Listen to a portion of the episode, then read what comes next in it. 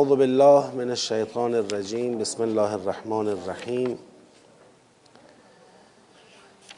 الحمد لله رب العالمین و صلی الله علی سیدنا و نبینا حبیب اله العالمین ابی القاسم المصطفى محمد.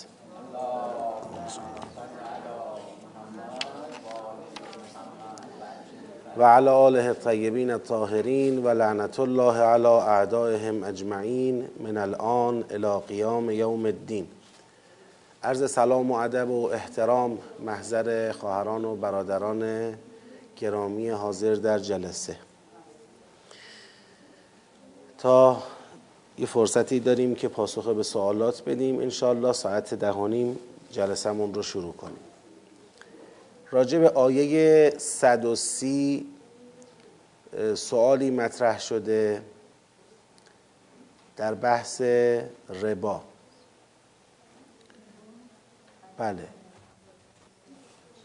درباره ارتباط بحث ربا با سستی و شکست مؤمنان که یادتون باشه، خب ما گفتیم این سیاقی که مربوط به بحث ربا هست در چه جایگاهی قرار گرفته؟ در جایگاهی که ما منتظر بودیم بشنویم که جریان جنگ به کجا رسید. ما منتظر بودیم بشنویم که آیا اون وعده خدا به حمایت از مؤمنان اون به نتیجه رسید و مؤمنان پیروز شدن یا نه، اون همت دو طایفه از مؤمنان برشکست، اون باعث شد که شکست بخورن.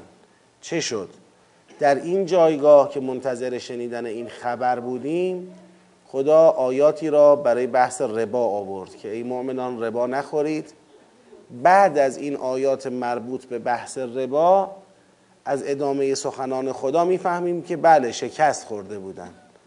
یعنی خبر شکست را خدا مستقیم نداد، به جای خبر شکست آیات نهی از ربا را آورد. من در اینجا گفتم چینش کلام نتیجه میده که بگیم اینجا بحث ربا به عنوان ریشه این شکست از طرف خدا مطرح شده. درسته که در مبحث ربا هیچ اشاره‌ای به جنگ و قتال و پیروزی و شکست نکرده، خود بحث ربا رو فقط آورده، اما این جایگاهی که به بحث ربا داده، این جایگاه بالاخره حکمتی داره. حکمتش اینه که خدا میخواد به ما اشاره کنه که شما چون در مقوله سلامت اقتصادی آسیب ربا تو جامعه‌تون به وجود آمد، این آسیب باعث شد که در اون بزنگاه که باید به وعده های خدا اعتماد میکردید نتونستید اعتماد کنید و ترسیدید و جنگ رو واگذار کردید.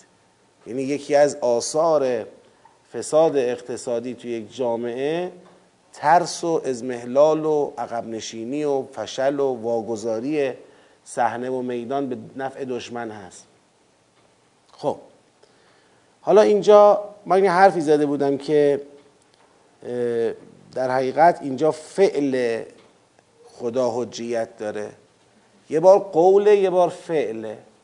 قرآن سخن خداست، قرآن معصومه، قول قرآن حجته که هممون میدونیم، فعل قرآن هم حجته. اینجا این ارتباطی که بین بحث ربا و بحث قتال برقرار شد، خدا این ارتباط رو بیان نکرد، بلکه با چینش مخصوصی که به آیات داد که این یه فعله، یه کاره، با فعل خود این مطلب رو به ما فهموند، با این چیدنه مطلب رو به ما فهموند.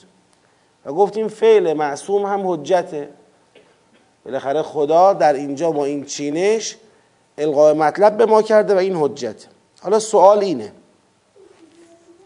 آیا طرح مسئله حجیت فعل برای معصوم مقدمه و قرینه است برای اینکه بگوییم دلالت التزامی غیر بیان در سخن معصوم حجیت دارد، یا این دو مسئله به هم ربطی ندارند و به طور کلی میتوان گفت هم فعل معصوم حجیت دارد و هم دلالت التزامی غیر بیان در سخن معصوم همیشه حجیت دارد؟ خب این سوالی که برای بزرگوار پیش اومده ناشی از یک در واقع دو تا مبحث رو با هم دیگه اشتباه گرفتنه. ما در راستای توضیح این مطلب که اینجا ما از فعل خدا نتیجه گرفتیم که بحث ربا ریشه شکست بوده، آسیب ربا ریشه شکست بوده، در مقام توضیح این مطلب یه اشاره‌ای کردیم، گفتیم اگر میخواستیم از بحث ربا، از قول خدا، از خود مبحث سخن خدا درباره ربا، اگر میخواستیم ریشه بودنش را برای شکست در قتال نتیجه بگیریم، در حقیقت این دلالت التزامی غیر بیان بود که حجیت بفرمایید ندارد. ما نمیخواستیم بگیم دلالت التزامی غیر بیان در سخن معصوم حجیت داره. توضیح بدم، هر سخنی یه دلالت هایی داره، بر یه معانی دلالت میکنه، یه سری معانی که سخن بر اونها دلالت میکنه اینا ظاهری، تطبیقی، مطابقی بهش میگیم اصطلاحاً دلالت مطابقی، یعنی اون معنا دقیقاً مدلول این سخنه. از اینجا خدا گفته ای مؤمنان ربا نخورید، مدلولش چیه؟ نهی مؤمنان از ربا خوری. تموم شد. این دلالت مطابقی. یه سری دلالت های دیگر هم باز داریم، من بخوام وارد مبحثش بشم طولانی میشه، مثلا دلالت اشاری، دلالت تضمنی و بحث های دیگه. اما یه دلالتی وجود داره به نام دلالت التزامی. دلالت التزامی یعنی چی؟ یعنی شما یه حرفی میزنی، یه حرفی را که نزدی ازش نتیجه میشه گرفت. مثلا میگی ببخشید بی زحمت اگه ممکنه یه کاغذ برای من بیار. مثلا پدر تو خونه است میخواد یه چیزی بنویسه، بچهش میگه برو یه کاغذ برده بیار. بچه میره کاغذ رو میاره میده به بابا، میگه خودکارش کو، مدادش کو، زیر دستیش کو. تو نگفتی زیر دستی بیار، خودکار بیار، که گفتی کاغذ بیار، من کاغذ آوردم. دیگه خودت باید بفهمی من کاغذ برای چی میخوام، موشک که نمیخوام درست کنم، میخوام چیزی بنویسم مثلا بدم بدی بعد مدرسه‌تون. من همینجا نشستم رو مبل، نه خودکار دارم نه زیر دستی دارم، خب معلومه بیاری. دلالت التزامیه. یا به دخترش میگه برو چای بیار، میره چای میاره، قند نمیاره، بیا چای قندم میخواد، با چی بخورم چای رو؟ هر بار چای میاری بدون قند، یعنی دیگه لازم نیست من بگم قند بیار، خودت باید متوجه باشی چای قند میخواد مثلا. البته با قند نخورید بهتره. خب این دلالت التزامیه. حالا دلالت التزامی یه وقتی بیانه، یه وقتی غیر بیانه. بیان کجاست؟ بیان جاییه که وضوح داره، یعنی اگر پدر گفت برو چای بیار بعد منو مؤاخذه کرد که چرا قند نیاوردی، اینجا جای ایراد گرفتن به پدر بگی نیست، خب من نگفتم قند بیار معنیش نیست که تو هم قند نیاری، خودت باید بفهمی اینو. این وضوح داره، یعنی فهمش بیانه، آشکاره، اینو میگیم دلالت التزامی بیان. یه بار از غیر بیانه، مثلا پدر گفته برو چای بیار، این رفته چای آورده، میگه مثلا پس میوه‌ت کو. میوه که خب جداست دیگه، میوه یه بحث دیگریه. حالا میگه نه تو آیا نمیدانی که من وقتی چای میخورم بعضی وقتا بعد از چای خوردنم هوس میکنم یه میوه‌ای هم بخورم دیگه؟ خداییش بابا میوه میخواستی میگفتی. این بیان نیست. دلالت کلام شما بر این میوه خوردن، بله من بعد چند تا مقدمه بچینم برم برای خودم یه استدلال درست بکنم تا نتیجه بگیرم، او یه وقتایی هم بوده شما چای خوردی بعدش مثلا میوه نخوردی شیرینی خوردی، یه وقتایی هم بوده شما چای خوردی بعدش مثلا خوابیدی، رو انداز میخواستی دراز بکشی. حالا من بگم آقا من برم یه چای بیارم، رو انداز برات بیارم، میوه برات بیارم، شیرینی برات بیارم، سفره ناهار رو بندازم، اینا نتیجه نمیشه گرفت ازش. نمیدونم تو ذهن شما برای بعد چایی چه تصمیم و برنامه‌ای وجود داره. هیچ دلالت بیانی نداره بر هیچ چیزی به غیر از چای و قند. اون قنده میشه بیان، اون شیرینیه، اون میوهه، اون نمیدونم رو انداز برای اینکه میخوام دراز بکشم و اینا میشه غیر بیان. یعنی شما باید واسطه هایی رو بچینی تا به اون معنا برسی. دلالت التزامی غیر بیان حجیتی ندارد، یعنی نمیشه اخذ کرد، نمیشه. خب حالا ما باشیم و این آیه که میگه یا ایها الذین آمنوا لا تأکلوا الربا، آیا این آیه دلالت میتونه داشته باشه بر اینکه ربا باعث شکست در جنگ است؟ این غیر بیانه، دلالت التزامی غیر بیان داره بر اینکه ربا ریشه جنگ، شکست در جنگه. ربا ریشه خیلی چیزا هست، یکیش هم شکست در جنگه. اینکه حالا نظر گوینده این بوده که من به این نتیجه برسم که ربا ریشه در جنگ، شکست در جنگه، من نمیدونم، این غیر بیانه. خب پس خواستیم بگیم اگر به لفظ نگاه کنیم، دلالت این لفظ بر این که ربا ریشه شکست در جنگ است دلالت التزامی غیر بیان است که حجیتی ندارد، حجیتی ندارد، نمیشه بهش اخذ کرد.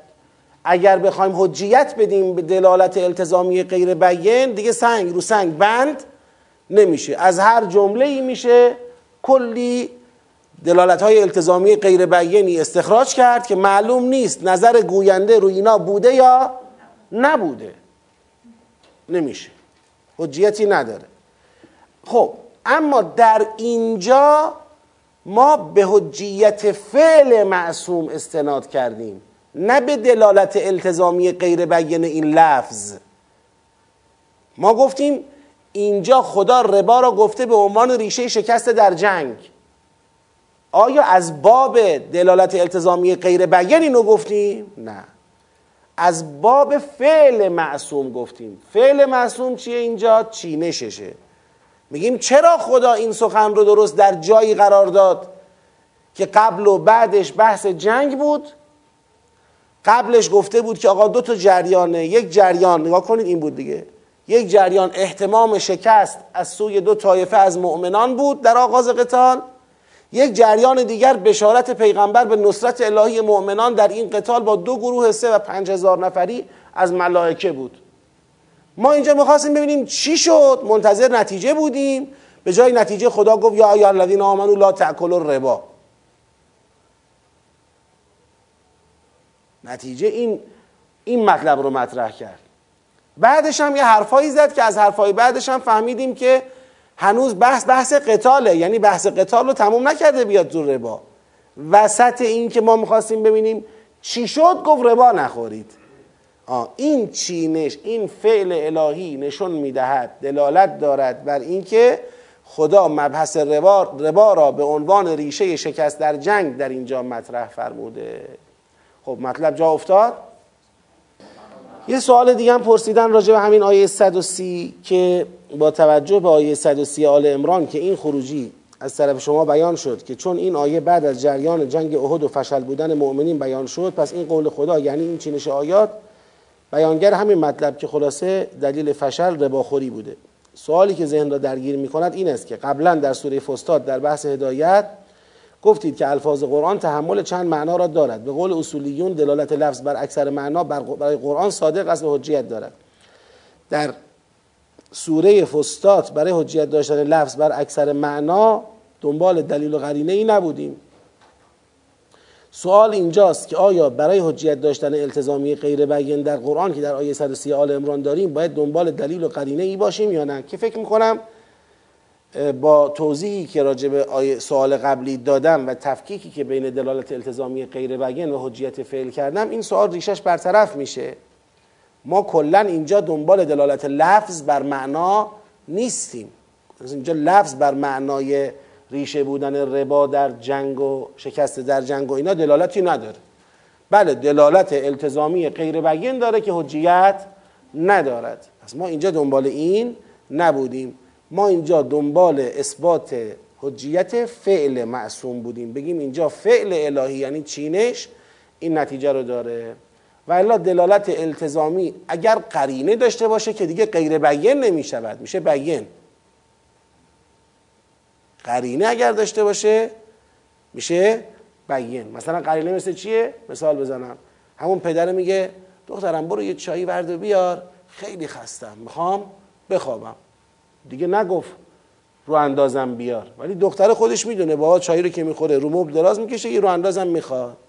خود دیگه خودت باید بدونی دیگه. این قرینه است، یه قرینه لفظیه، یه قرینه حالیه وجود داره که گفتم چای بیار دیگه، خودت دیگه بقیه کارو تا ته برو. اما قرینه وقتی نباشه میشه غیر بیه. خیلی خوب، از این بگذریم. در آیه 134 که میگه والعافین عن الناس کاظمین الغیظ والکاظمین الغیظ والعافین عن الناس، آیا میتواند ناظر به بد اخلاقی های صحنه جنگ باشد یا یک سری مسائل اخلاقی کلی است؟ نه، به بد اخلاقی های صحنه جنگ ربطی ندارد. چرا؟ چون الذین ينفقون في السراء والضراء والكاظمین الغیظ والعافین عن الناس والله يحب المحسنین و غیره، اینا داره صفات کسانی رو میگه که از فرهنگ ربا دورند، اهل فرهنگ انفاقند، اهل فرهنگ کظم غیظند، عفو از مردمند. پس اینا یک سری مباحث مربوط به جنگ نیست. اما کلیات هم نیست، اینا مربوط میشه به حوزه ترک فرهنگ ربا. در آیه 135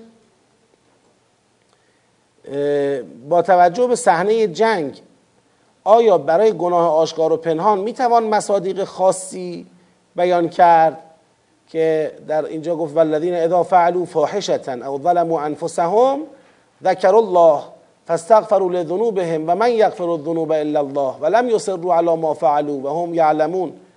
میگن آیا میتونیم برای گناه آشکار فاحشه یا پنهان، مثلا ظلموا انفسهم، میتونیم مصادیقی بیان کنیم مثل تمرد، عصیان از رسول، تهمت خیانت به ایشان، غیره به عنوان گناه آشکار، شبهات آنها به عنوان گناه پنهان؟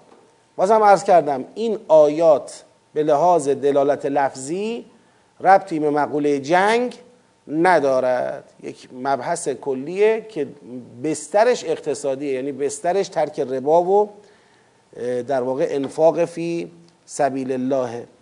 در آیه 138 آیا میتوان گفت عبارت هذا بیان للناس اشاره به هدایت عام دارد ولی فقط یک عده خاص یعنی متقین از آن بهره میبرند؟ در این آیه شما اشاره‌ای به آیه 38 سوره بقره داشتید، فاما یأتینکم منی هدی فمن تبع هدای فلا خوف علیهم ولا هم یحزنون. ارتباط بین این آیه با هدایت و موعظه ذکر شده در آیه 138 چیست؟ حالا اون که میفهمم و جواب میدم. هذا بیان للناس، این که میگه این حرفایی که زدیم راجع به ربا بیان للناس، این یک مطلب روشن کردن یک حقیقت برای مردم است. و هدی و موعظه للمتقین، و هدایت و موعظه است برای متقین. یک مبحثی رو ما در سوره مبارکه فستاد مطرح کردیم، اونجایی که میگه ذالک الکتاب لا ریب فیه هدی للمتقین، بعدن هم جلوتر میگه فاما یأتینکم منی هدی فمن تبع هدای فلا خوف علیهم ولا هم یحزنون. اونجا یه مبحثی مطرح کردیم، هدی للمتقین یعنی چه؟ خیلی از مفسران در اونجا گفتن پس انسان باید یک تقوایی داشته باشد تا هدایت قرآن درباره او چی بشه؟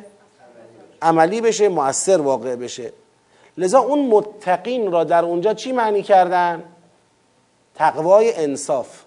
میگن این تقوای انصافه، انسان ولو هنوز قرآن هم به او نرسیده، ولو هنوز به قرآن ایمان هم نیاورده، حداقل باید در حد انصاف تقوا داشته باشه تا هدایت قرآن به کارش بیاد.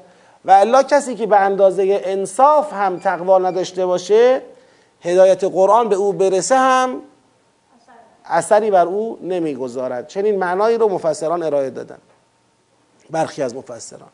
آیا درسته؟ به نظر حقیر خیر. چرا؟ به خاطر اینکه اگر نگاه کنید به ادامه این مطلب، خودش متقین رو توضیح داده.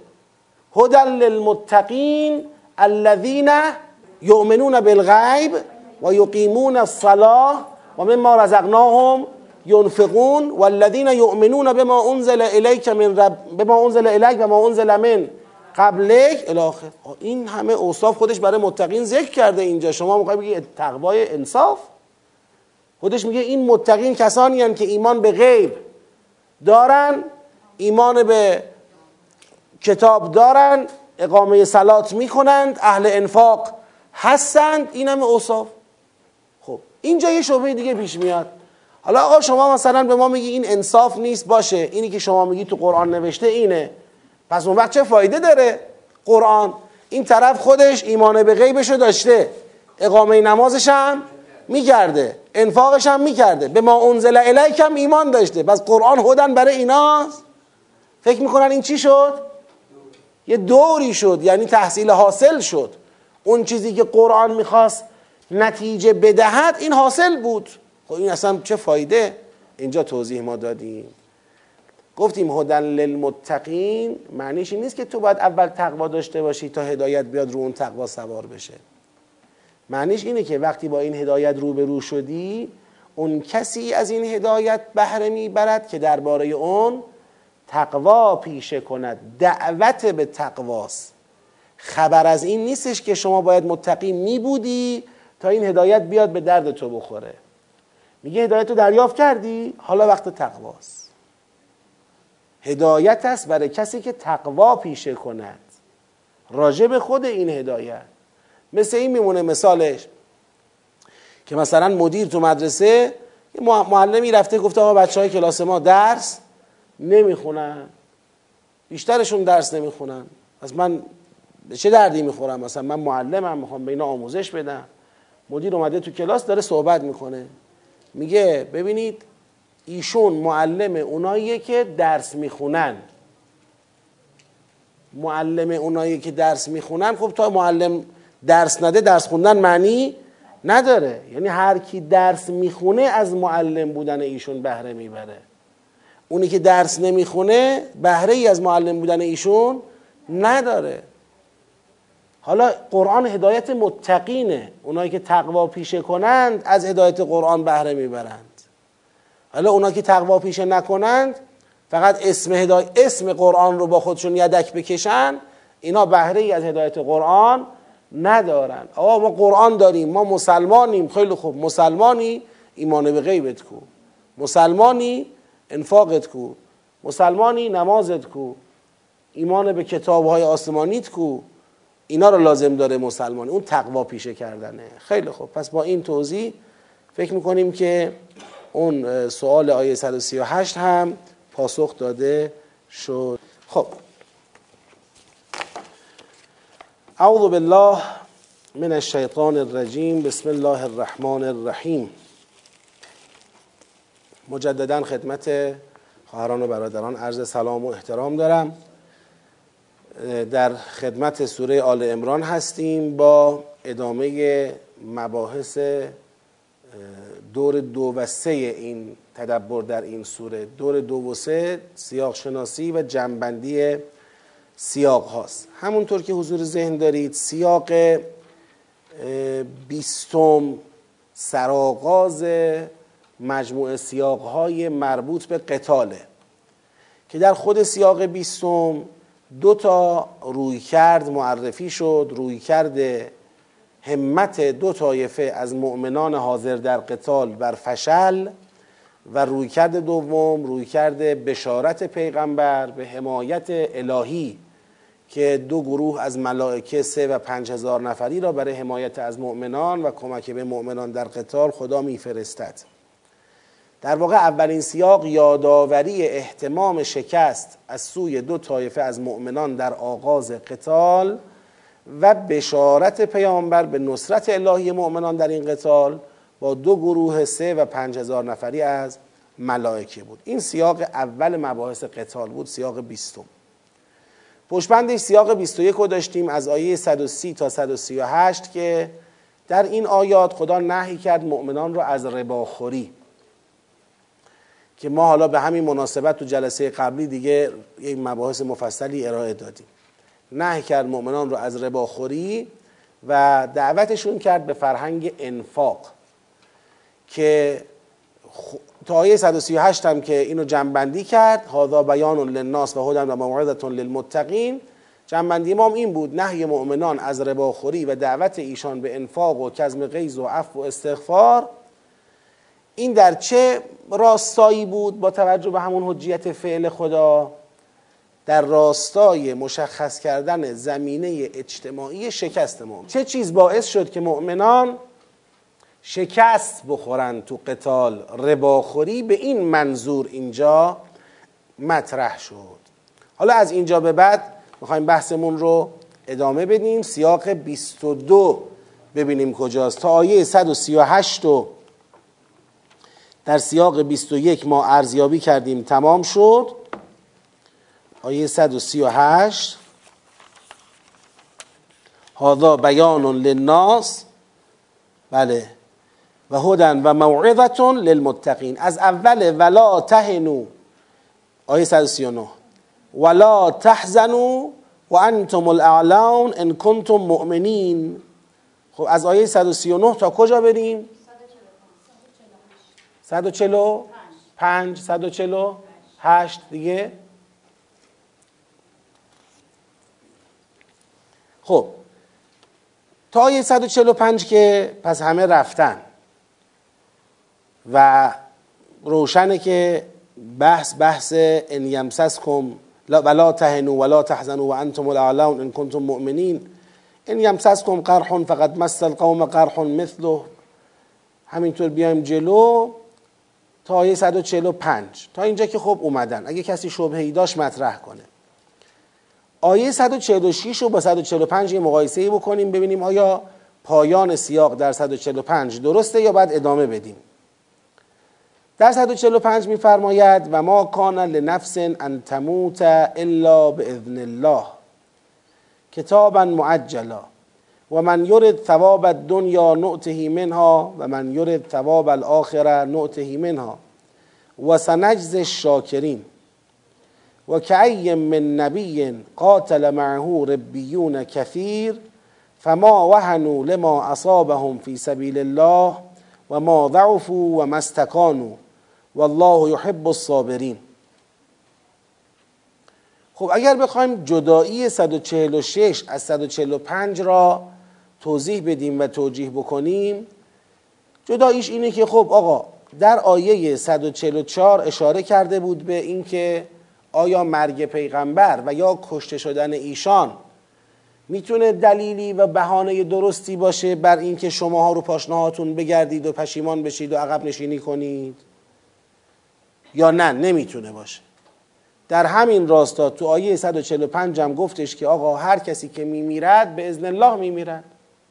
پس برفرض هم که توی جنگ پیغمبر کشته شده باشن و یا از دنیا رفته باشن، چه یعنی این معنیش نیستش که کار از دست خدا در رفته. خدا وعده داده بوده ما رو حمایت کنه، یه دفعه دیدیم که پیغمبری که واسطه این وعده الهی بود خبر رسید که ایشون چه شده؟ کشته شده یا ایشون از دنیا رفته.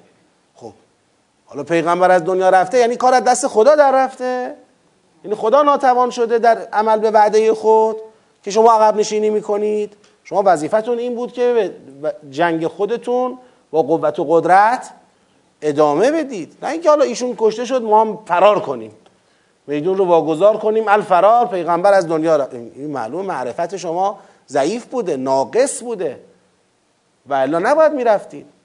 خب پس آیه 144 و 145 رو همه قبول کردیم که میخواد بگه علت ضعفی که یه عده‌ای نشون دادن از خودشون تو میدان قتال شنیدن خبر مرگ و یا قتل پیغمبر بود و خدا در 145 جوابشو داد که آقا این به اذن الله بوده اگرم بوده، که نبود ولی برفرض که بود. حالا میگیم شما خبر بهتون رسیده بود که پیغمبر مرده، خب به اذن الله بوده، جای میدان خالی کردن اینجا نبود. خب بعد تو 146 میگه و کأی من نبی قاتل معه ربیون کثیر فما وهنوا لما اصابهم فی سبیل الله و ما ضعفوا و ما استکانوا والله یحب الصابرین. خب الان با این توضیحی که دادم هنوز میخواید 145 رو پایان بدونید یا ادامه بدیم بریم؟ به نظرم دیگه میخواستم من تبیین کنم جدایی شد ولی نشد، برعکس شد، اتصالش تبیین شد. در حقیقت سیر مفهومی تغییری نکرده، اصلا خود 144 145 با هم دارن جلوی سست شدن به دنبال شنیدن خبر وفات پیغمبر را میگیرن. حالا در همین راستا خدا میگه بابا این همه در طول تاریخ بوده کسانی کنار پیغمبرها میجنگیدن، مصیبت‌هایی هم بر اونها چه میشد؟ وارد میشد، اما از خودشون ضعف و استکانت و سستی نشون نمیدادن. شما هم همینطوری باشید. همین والله یحب الصابرین اگر نگاه کنید آیه 142 هم که ابتدای این سیاق، اوایل این سیاقه، ام حسبتم ان تدخلوا الجنه ولما یعلم الله الذین جاهدوا منکم و یعلم الصابرین. اصلا بحث این سیاق صبره که شما در اثناء قتال مکلف به صبرید، مکلف به ایستادگی هستید. حالا یکی اومده گفته که آقا پیغمبر از دنیا رفت، اینجا میدون رو واگذار کردید، اشتباه کردید. بر فرضم که از دنیا رفته بود به اذن الله بود دیگه. اللهی که در این نقطه خواسته پیغمبرش بمیرد، این الله مثلا کارت دستش در رفته؟ خدا خودش تدبیری داره برای مسائل. پس شما جا نداشت که ضعیف بشید. حالا و کای من نبی قاتل معه ربیون کثیر فما وهنوا. پس ادامه همون سیر مفهومی و همون سخنه. فما وهنوا لما اصابهم فی سبیل الله و ما ضعفوا و ما استکانوا والله یحب الصابرین و ما کان قولهم الا ان قالوا ربنا اغفر لنا ذنوبنا و اسرافنا فی امرنا و ثبت اقدامنا و انصرنا علی القوم الكافرین فآتاهم الله ثواب الدنیا و حسن ثواب الاخره. اون هم نگاه کن آخر آیه 145 هم ببینید، میگه که و من یرد ثواب الدنیا نؤتهی منها و من یرد ثواب الاخره نؤتهی منها و سنجز الشاکرین. حالا و کای من نبی تا برسه به این که فآتاهم الله ثواب الدنیا و حسن ثواب الاخره. اونایی که ایستادگی میکنن به هر دوش میرسن، اما اونایی که اراده ثواب دنیا میکنند و میدان را خالی میکنند، خب اینا از اون ثواب آخرت چی میشن؟ محروم میشن. پس تا 148 رفتیم جلو، حالا 149 ببینیم. یا ایها الذین آمنوا ان تطیعوا الذین کفروا یردوکم علی اعقابکم فتنقلبوا خاسرین بل الله مولاکم و هو خیر الناصرین سنلقی فی قلوب الذین کفروا الرعب بما اشرکوا بالله ما لم ينزل به سلطانا و مأواهم النار و بئس مثوى الظالمین الی آخر. اینجا همچنان ادامه تحلیل همین شکسته، ولی به قرینه یا ایها الذین آمنو که گویا یک بار دیگر خدا شروع مطلب می کند، ما میتونیم بگیم که از زاویه دیگر داره به این مقوله میپردازه. پرداخت تا اینجا چی بود؟ اگر من بخوام یه دقت مضاعف به حاضران محترم در جلسه بدم، نگاه کنید عبارت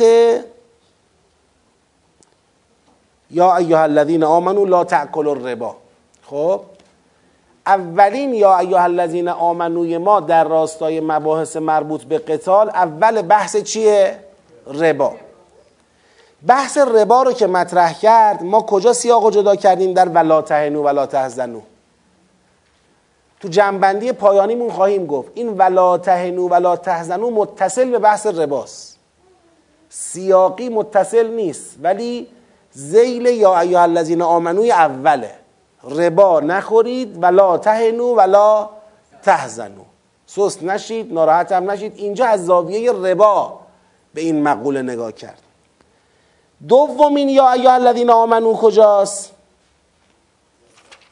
دومیش آیه 149 یا ایها الذین آمنو ان تطیعوا الذین کفروا یردوکم علی اعقابکم فتنقلبوا خاسرین. این مال یه مرحله بعده. مال کدوم مرحله است؟ مال مرحله ای است که شما شکست و متحمل شدید، الان کافران دارن تحلیل هایی ارائه میدن که اون تحلیل ها باعث ناامیدی شما درباره وعده های الهی بشه و خدا میخواد بگه این تحلیل های کافرانه را گوش ندید تا برسیم به یا ایها الذین آمنوی بعدی که در جای خودش بهش اشاره خواهم کرد.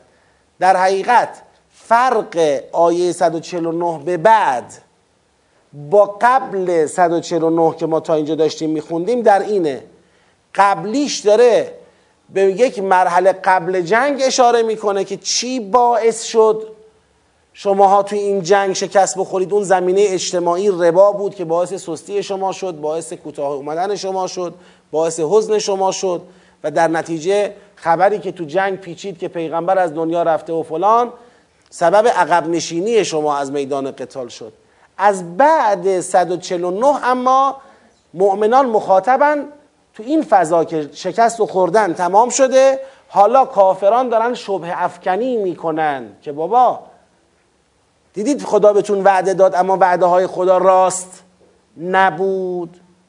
لذا هم به لحاظ قرینه یا ایها الذین آمنو، هم به لحاظ تغییر کلی فضای سخن در آیه 149 ما میتونیم بگیم شروع سیاق جدید رو داریم. خب پس از آیه 139 تا 148 به عنوان سیاق 22م. خب این آیات رو با هم دیگه بخونیم به قصد فضای سخنش. ولا تهنوا ولا تحزنوا وانتم الاعلون ان کنتم مؤمنین ان یمسسکم قرح فقد مس القوم قرح مثله وتلك الايام نداولها بين الناس وليعلم الله الذين آمنوا ويتخذ منكم شهدا والله لا يحب الظالمين وليمحص. ببینید این لیعلمه ولیمحصه که داره غایت رو بیان میکنه، اما فضا کجاست؟ این یمسسکم قرحون فقد مس القوم قرحون مثله، باز فقد مس القوم قرحون مثله، و یا اینکه تلک الایام نداولها، اینام باز حل مشکله. اصل فضا همین تیکه است، این یمسسکم قرحون، یعنی فضای سخن اینه، وعده به ما داده بودند اما الان چی شد؟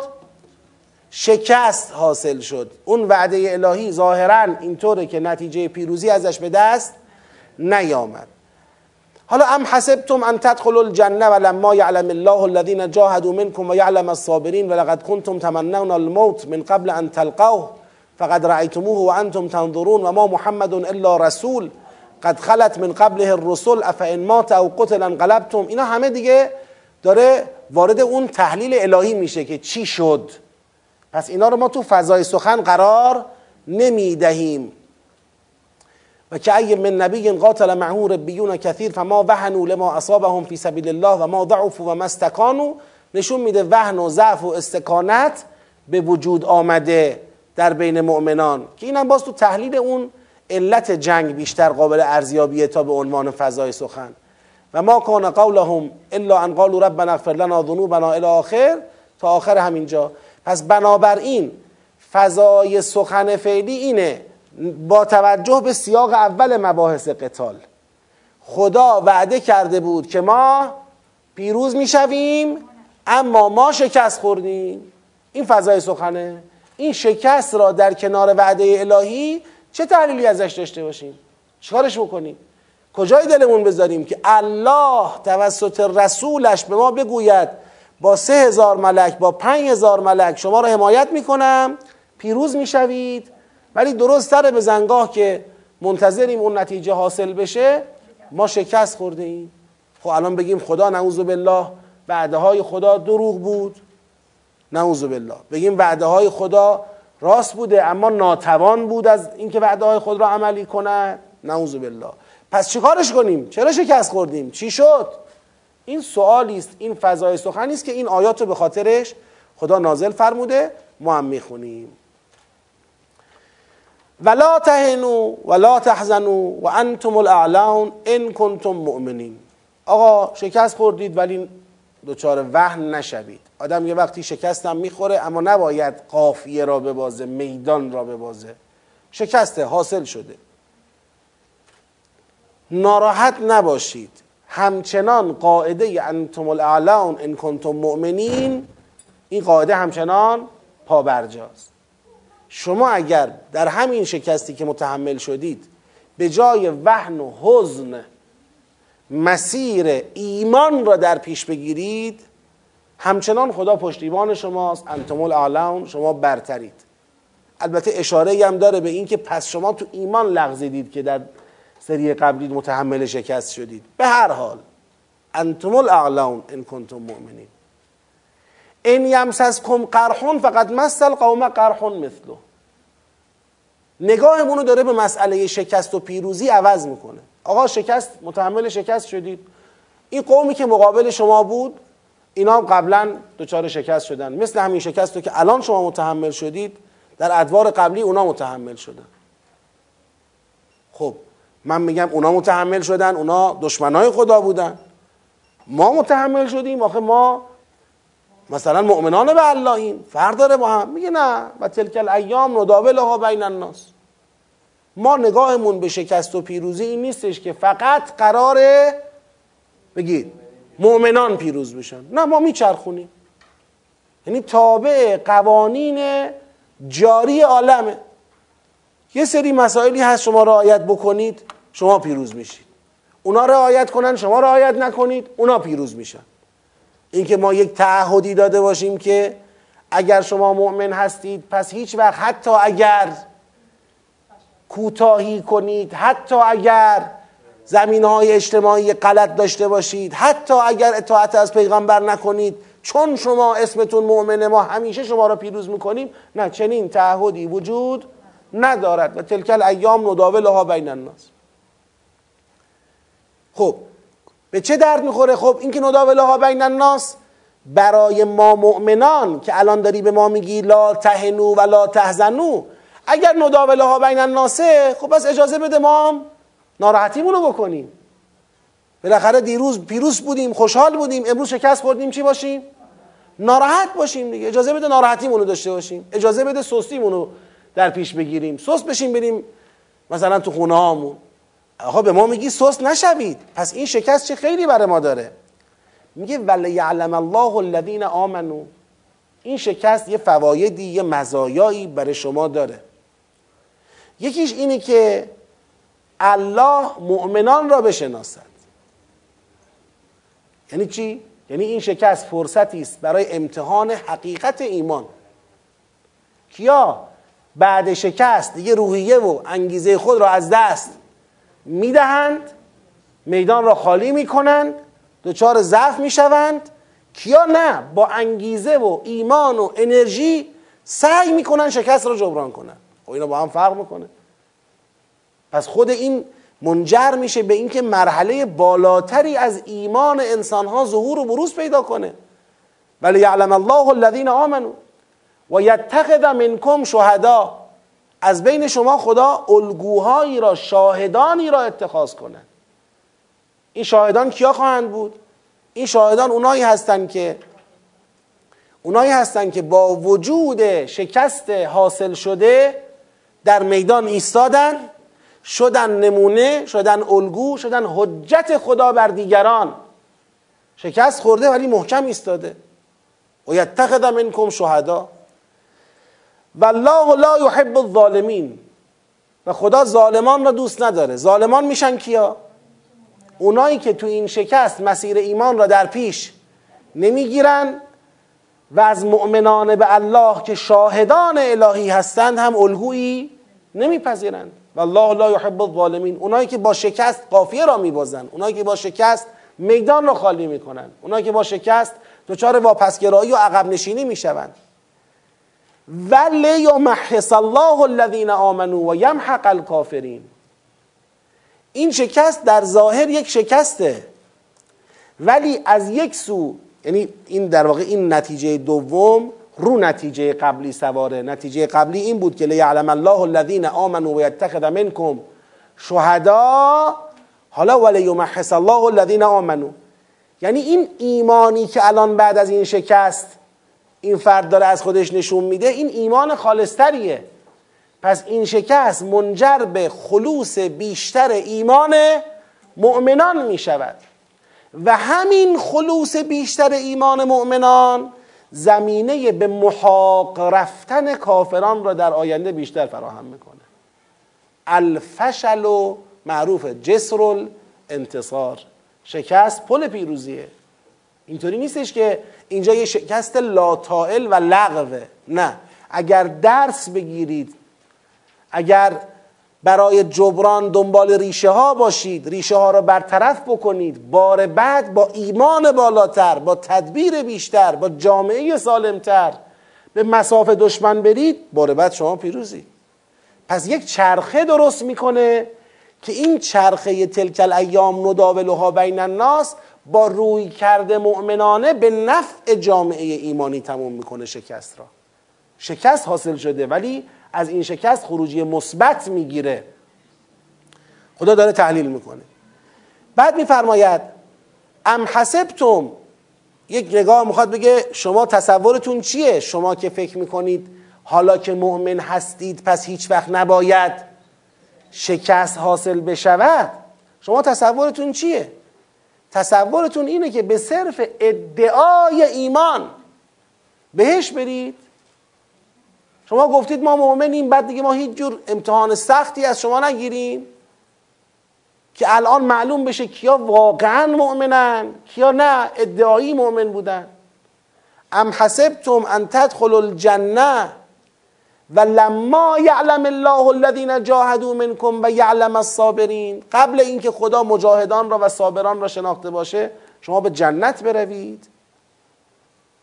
یادتون میاد شما مؤمن بودید، ادعا هم داشتید، فکر میکردید خیلی خلاصه کارتون درسته. و لقد کنتم تمنون الموت من قبل ان تلقوه، قبل اینکه هنوز این امتحان پیش بیاد، این شکست اتفاق بیفته، شما فکر میکردید که کارتون درسته و مشتاق مرگید و آماده شهادت در راه خدایید و چه و چه، اما تو این امتحانی که ما براتون رقم زدیم فقد رأیتموه و انتم تنظرون، داشتید میدیدید مرگ را در حالی که نظاره‌گر آن بودید. یعنی دیگه اینجا دیگه از اون ادعاها کاری بر نیامد. و انتم تنظرون، چه شد در اثناء جنگ؟ یه خبر پیچید که پیامبر مرده، پیامبر کشته شده. با شنیدن خبر مرگ و قتل پیغمبر دیگه یادتون رفت که بابا شما خودتون مشتاق چه بودید؟ مشتاق مرگ و شهادت بودید، شروع کردید رفتن. و ما محمد الا رسول، اللهم صل علی محمد و آل محمد، محمد پیغمبری است، فقط یک پیغمبر است، نیست چیزی جز یک رسول. قد خلت من قبله الرسل، مگه محمد، نعوذ بالله، مگه محمد الله بود که مرد به نظر شما از دنیا رفت؟ مگر الله بود که به نظر شما کشته شد؟ یه فرستاده ای از جانب الله بود کشته شد. الله که سر جاشه. و ما برفرض که کشته می شد مثلا، و ما محمد الا رسول قد خلت من قبله الرسل افان مات او قتل، داره اشاره میکنه خبر مرگ یا قتل پیغمبر باعث چه شد؟ باعث این شد به وجود این که قبلا مشتاق مرگ بودید ترسیدید دیگه، احساس کردید پشتوانه خودتون رو از دست دادید، پشتوانه خودتون رو از دست دادید. اینم بگم جامعه ایمانی همواره باید مواظب چنین چیزی باشه. رهبران الهی بالاخره حضورشون در جامعه دینی باعث چیه؟ دلگرمیه، باعث قوت قلبه. آدم میگه خب ایشون هست، منم دارم میرم جلو. یه وقت خدایی نکرده در اثناء یک مصاف سخت با دشمنان خبر برسه که آقا رهبر الهیتون از دنیا رفت، بپیچه همه جا که ایشون رفت از دنیا. چون که میبینید تا حالا چند بار به دروغ گفتن حضرت آقا از دنیا رفتن، حضرت آقا به شدت بیمارن، از دنیا رفتن. دنبال چی هن؟ اونا اینو میدونن که اگر تو جامعه پیچید که ایشون از دنیا رفت، یه عده‌ای که دلگرمیشون ایشونه نه خدا، حواسشون به خدا خیلی جمع نیست، اینا قافیه را میبازن، اینا دیگه جرأت رویارویی ندارن. خدا پشت اصل کاره، اون که پیغمبره. و ما محمد الا رسول قد خلت من قبله الرسل افان مات او قتل انقلبتم علی اعقابکم و من ینقلب علی عقبیه، اون کسی هم که پشت کرد فلن یضر الله شیئا و سیجزی الله الشاکرین، اون به خدا ضرری نخواهد زد، خدا شاکران را جزا خواهد داد. شاکران کیان؟ شاکران کسانی هستند که شکر وجود نعمت پیغمبر را به جا آوردن. یکی از مصادیق شکر وجود نعمت پیغمبر اینه که حتی اگر خودش از دنیا رفت شما میدان را خالی نکنی، شما راه او را دچار توقف نکنی. این شکره. ببینید اول گفتو یعلم از صابرین، الان میگه شاکرین. پس معلومه که صبر و شکر ریشه در یک چیز داره. اون کسی میتواند صبر کند در مصائب که روحیه شاکر دارد.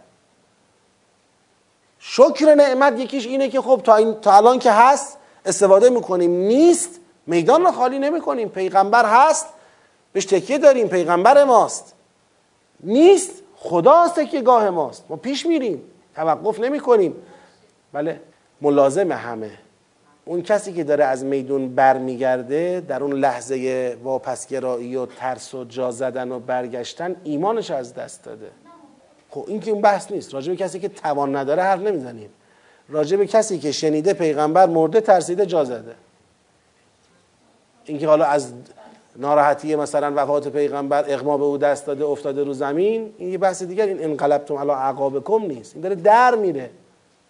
بله حالا برفرض اون یه بحث حالا درستی است در جای خودش، اما میخوایم بگیم به هر حال این انقلبتم علی اعقابکم، اینجا این جا زدن ناشی از ضعف ایمانه. یعنی طرف نوع ایمانش به پیغمبر طوری نبوده که با شنیدن خبر وفات یا قتل پیغمبر از ایمان منصرف نشه. این برگشتنه، یا دیگه چی شد دیگه، حالا پیغمبر از دنیا رفت، خدا چجوری میخواد ما رو کمک کنه دیگه. انگار تو ذهن او پیغمبر یه چیزی بیشتر از یک رسوله. انگار تو ذهن او پیغمبره که اون پشتوانه این وعده هاست که حالا خودش از دنیا رفته پس دیگه کاری نمیشه کرد. این که لیمحص الله الذین آمنو، این همین تربیت است، داره شکل میگیره. یعنی بفهمیم اینا رو یاد بگیریم. خب و ما کان لنفس ان تموت الا باذن الله کتابا معجلا. مردن برفرض اگر پیغمبر از دنیا رفته بود، مرگ پیغمبر یا قتل پیغمبر به معنی اینکه خدا سورپرایز شد، خدا یه دفعه روبرو شد با یک امر غیر منتظره نبود. اگر کسی قرار بود بمیرد الا لابد به اذن الله بوده دیگه. هیچ نفسی را چنین موقعیت و چنین جایگاهی نیست که جز به اذن خدا بمیرد. کتابا معجلا، مرگ یک پدیده نوشته شده، زمانبندی شده است. امکان نداره که یک اتفاقی و از دست خدا در بره. قرار نبود پیغمبر بمیره، چی شد؟ کی رفت زد ایشونو؟ آقا پیداش کنید ببینیم چی شد. اینطوری نیست. الا به اذن الله کتابا معجلا. ولی مسئله اینه و من یرد ثواب دنیا نؤته منها. بعضیا که روی کردشون چی بود؟ دنیا بود. اینا دنبال این بودن که از دنیا به یه چیزی برسن، اینا اینجا قافیه را باختن. اما و من یرد ثواب الاخره نؤته منها و سنجز شاکرین. یه عده هستن که تو صف مؤمنانن اما نگاهشون به دنیا دوخته است. یه عده هستن تو صف مؤمنانن نگاهشون به آخرت دوخته است. شاکرین اینا یعنی که آخرت گرا هستن. آقا پیغمبر از دنیا رفته، باشه انقدر میجنگم که منم یا دشمن رو شکست میدم یا منم بگید از دنیا میروم به پیغمبر ملحق میشم. میگه پیغمبر از دنیا رفته پس کارمون زاره، پس بریم سر خونه زندگیمون. این معلومه مسئله این نقطه و من یرد ثواب دنیا، این همون نقطه ایه که اون زمینه ربا را توجیه میکنه. اون زمینه ربا که تو آیات قبلی راجبش خوندیم. رباخوری مهمترین آسیبی که تو جامعه ایجاد میکنه تثبیت فرهنگ دنیاگراییه. رباخور کیه؟ رباخور اونیه که نمیتونه فی سبیل الله به کسی قرض بده، نمیتونه از مالش در راه خدا بگذره به خاطر دنیاگرایی. رباخور اونی که میگه اگر به کسی پول لازم داره قرضم میدم، باید سود کنم، سود دنیایی کنم، سود مادی کنم. خب این فرهنگ دنیاگرایانه ایه. اینجا این دنیاگرایی بود که کار دست شماها داد. یاد گرفتید همه چیز رو دنیایی معامله کنید. و حالا که اگر کسی آخرت گرا باشد، آقا پیغمبر از دنیا رفته به اصل مقصد رسیده، منم میرم میرسم دیگه. یا می جنگم پیروز میشوم، بعد میشینیم ببینیم حالا برای بعد پیغمبر بعد چیکار کنیم، یا می جنگم کشته میشوم دیگه، به الله رسیدم دیگه، به مقصد رسیدم دیگه. لذا و کأی من نبی قاتل معه ربیون کثیر فما وهنوا لما اصابهم فی سبیل الله، چه بسیار پیغمبر که ربیون فراوانی همراه او جنگیدن، مصیبت هایی بهشون رسید، این جنگ مصیبت هایی رسید، فرماندهان کشته شدن یا خود پیغمبران آسیب دیدن کشته شدن، اشاره نکرده، مصیبت هایی رسید این جنگ بهشون، و ما ضعفوا و ما استکانوا والله یحب الصابرین، دچار ضعف و استکانت نشدن، خدا صابران را دوست داره. اینا حرفشون چه بوده در این حین؟ میگفتن و ما کان قولهم الا ان قالوا ربنا اغفر لنا ذنوبنا و اسرافنا فی امرنا. اینا میفهمیدن که اگر از یک جایی لطمه خوردن، این بر عهده خدا نبوده، این برمیگشته به ذنوب خودشون، این برمیگشته به اسراف خودشون در امرشون. لذا وقتی هم مصیبتی بهشون میرسید، نمی اومدن میدان را خالی کنن، قافیه را ببازن، میگفتن ربنا اغفر لنا ذنوبنا و اسرافنا فی امرنا و ثبت اقدامنا و انصرنا علی القوم الکافرین. حالا یه مصیبتی به شما هم رسیده، یه قرحی هم به شما خورده، یا جراحتی هم به شما خورده، خیلی خوب خورده باشه، جای میدان خالی کردن نیست. فآتاهم الله، اینایی که اینجوری بودن که همون آخرت گرایان باشند، فآتاهم الله ثواب الدنیا، اینا از دنیا بی بهره نموندن که بگیم اگر کسی آخرت گراست دیگه از دنیا چیزی به او نمیدن. فآتاهم الله ثواب الدنیا و حسن ثواب الاخره، و بهترین پاداش آخرت به اینا داده شد. والله یحب المحسنین. خب این چی داره میگه این آیات؟ ببینید قسمت اول این آیات که در ولا تهنوا ولا تحزنوا، میخواد بگه اگر شکستی به شما رسیده، تلیعه این سیاق همینه، اگر شکستی به شما رسیده این شکست را درست ارزیابی کنید. این شکست برای خالص کردن شماست، این شکست برای جدا کردن مؤمنان راستین از غیر راستینه، این قرح این جراحت برای اینه. پس جای وهن و حزن و استکانت و جا زدن نیست. اصل مطلب این سیاق همینه، اصل مطلب این سیاق همین حرفیه که در تلیعه سیاق داره گفته میشه، ولا تهنوا ولا تحزنوا و انتم الاعلون ان کنتم مؤمنین. جای وهن نیست، جای حزن نیست، شکست پیش آمده برای خالص تر شدنتونه. در مطلب بعدی هم حسبتم ان تدخلوا الجنه، داره اصلاح جهان بینی میکنه در همین راستا. آقا چرا شما توی شکست میدون رو خالی کردید؟ شما تو شکست میدون رو خالی کردید چون فکر میکردید که اگر مؤمن هستید پس دیگه قطعا نباید شکست بخورید. به این فکر نکردید که باید امتحان مؤمن بودن را پس بدید، باید مسیر فرایند خالص شدن ایمان را باید طی کنید. لذا خیلی پرشور و حرارت میگفتید آقا ما حاضریم در راه خدا شهید بشیم، اما تا خبر پیچید تو میدان که آقا پیغمبر از دنیا رفته یا کشته شده، در رفتید، پا به فرار گذاشتید دیگه، اصلا خودتون رو باختید. خب این نشون میده پس شما جهان بینیتون درباره ایمان و ابتلاعات ایمان کامل و درست نبود، چه اینکه جهان بینیتون درباره پیغمبر درست نبود. شما فکر میکردید پیغمبر اون عامل پیروزی است، اگر پیغمبر رفت دیگه نمیشه پیروز شد. اینم غلط بود، پیغمبر یه رسولی بود، پیغمبر خدا نبود که با کشته شدن ایشون شما بخوای میدان را ببازی. پس ببین تو این سیاق، تو قسمت دوم سیاق داره چیکار میکنه؟ داره اصلاح جهان بینی میکنه، میگه نگرشتون رو به جنت رفتنتون با ایمان عوض کنید. جنت رفتن با ایمان بعد از امتحانات سخته، باید حقیقت ایمان بروز پیدا کنه. این حرف فقط اینجا نیست، در جاهای دیگر قرآن هم این گفته شده. جنت رفتن مفتی نیست، باید نشون بدی ایمان را نگه داشتی تو اون جایی که آسون نبود نگه داشتن ایمان. اصلاح جهان بینی میکنه، ابتلا میخواهد، باید ایمان مبتلا شود، باید ایمان خالص بشود، اینا رو میخواد. همینطور جهانبینی رو درباره پیغمبر درست میکنه، جهانبینی رو درباره مرگی درست میکنه در طول هم. پس راجب اصلاح جهانبینی راجب بهش رفتن، اصلاح جهانبینی راجب پیغمبر، اصلاح جهانبینی راجب مرگ. این جهانبینی ها که کامل نیست، آدم تو اون لحظه ای که میخواد تصمیم درست را بگیره موفق نمیشه. بعد از این توی مطلب پایانی میاد الگو ارائه میده، میگه ببینید اینام بودن، در طول تاریخ کسانی بودن با پیغمبران میجنگیدن، ربیون بودن، توجه به پروردگار داشتن، با پیغمبران میجنگیدن، مصیبت هم به اونا میرسیده، اما این مصیبت وهن و ضعف و استکانت برای اونا نمی آورد. به جای ضعف و استکانت میرفتن از خدا میخواستن که خدای اشکالات ما رو برطرف کن، ذنوب ما را ببخش، اسراف ما را در امرمون ببخش، قدم ما را محکم کن، ما را بر کافران پیروز کن. و به هم به دنیا میرسیدن و هم به حسن ثواب آخرت میرسیدن.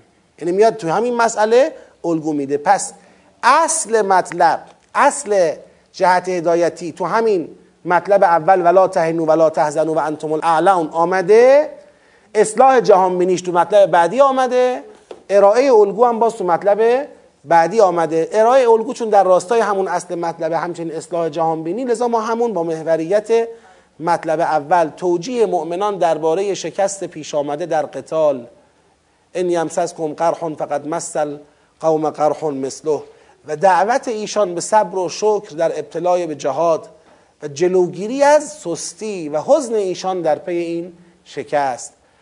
این همراه شده با اصلاح جهانبینی مؤمنان در مقوله شکست و پیروزی و ابتلا و تاثیرپذیری از حیات و ممات رسول خدا در مسیر ابتلا. بفرمایید.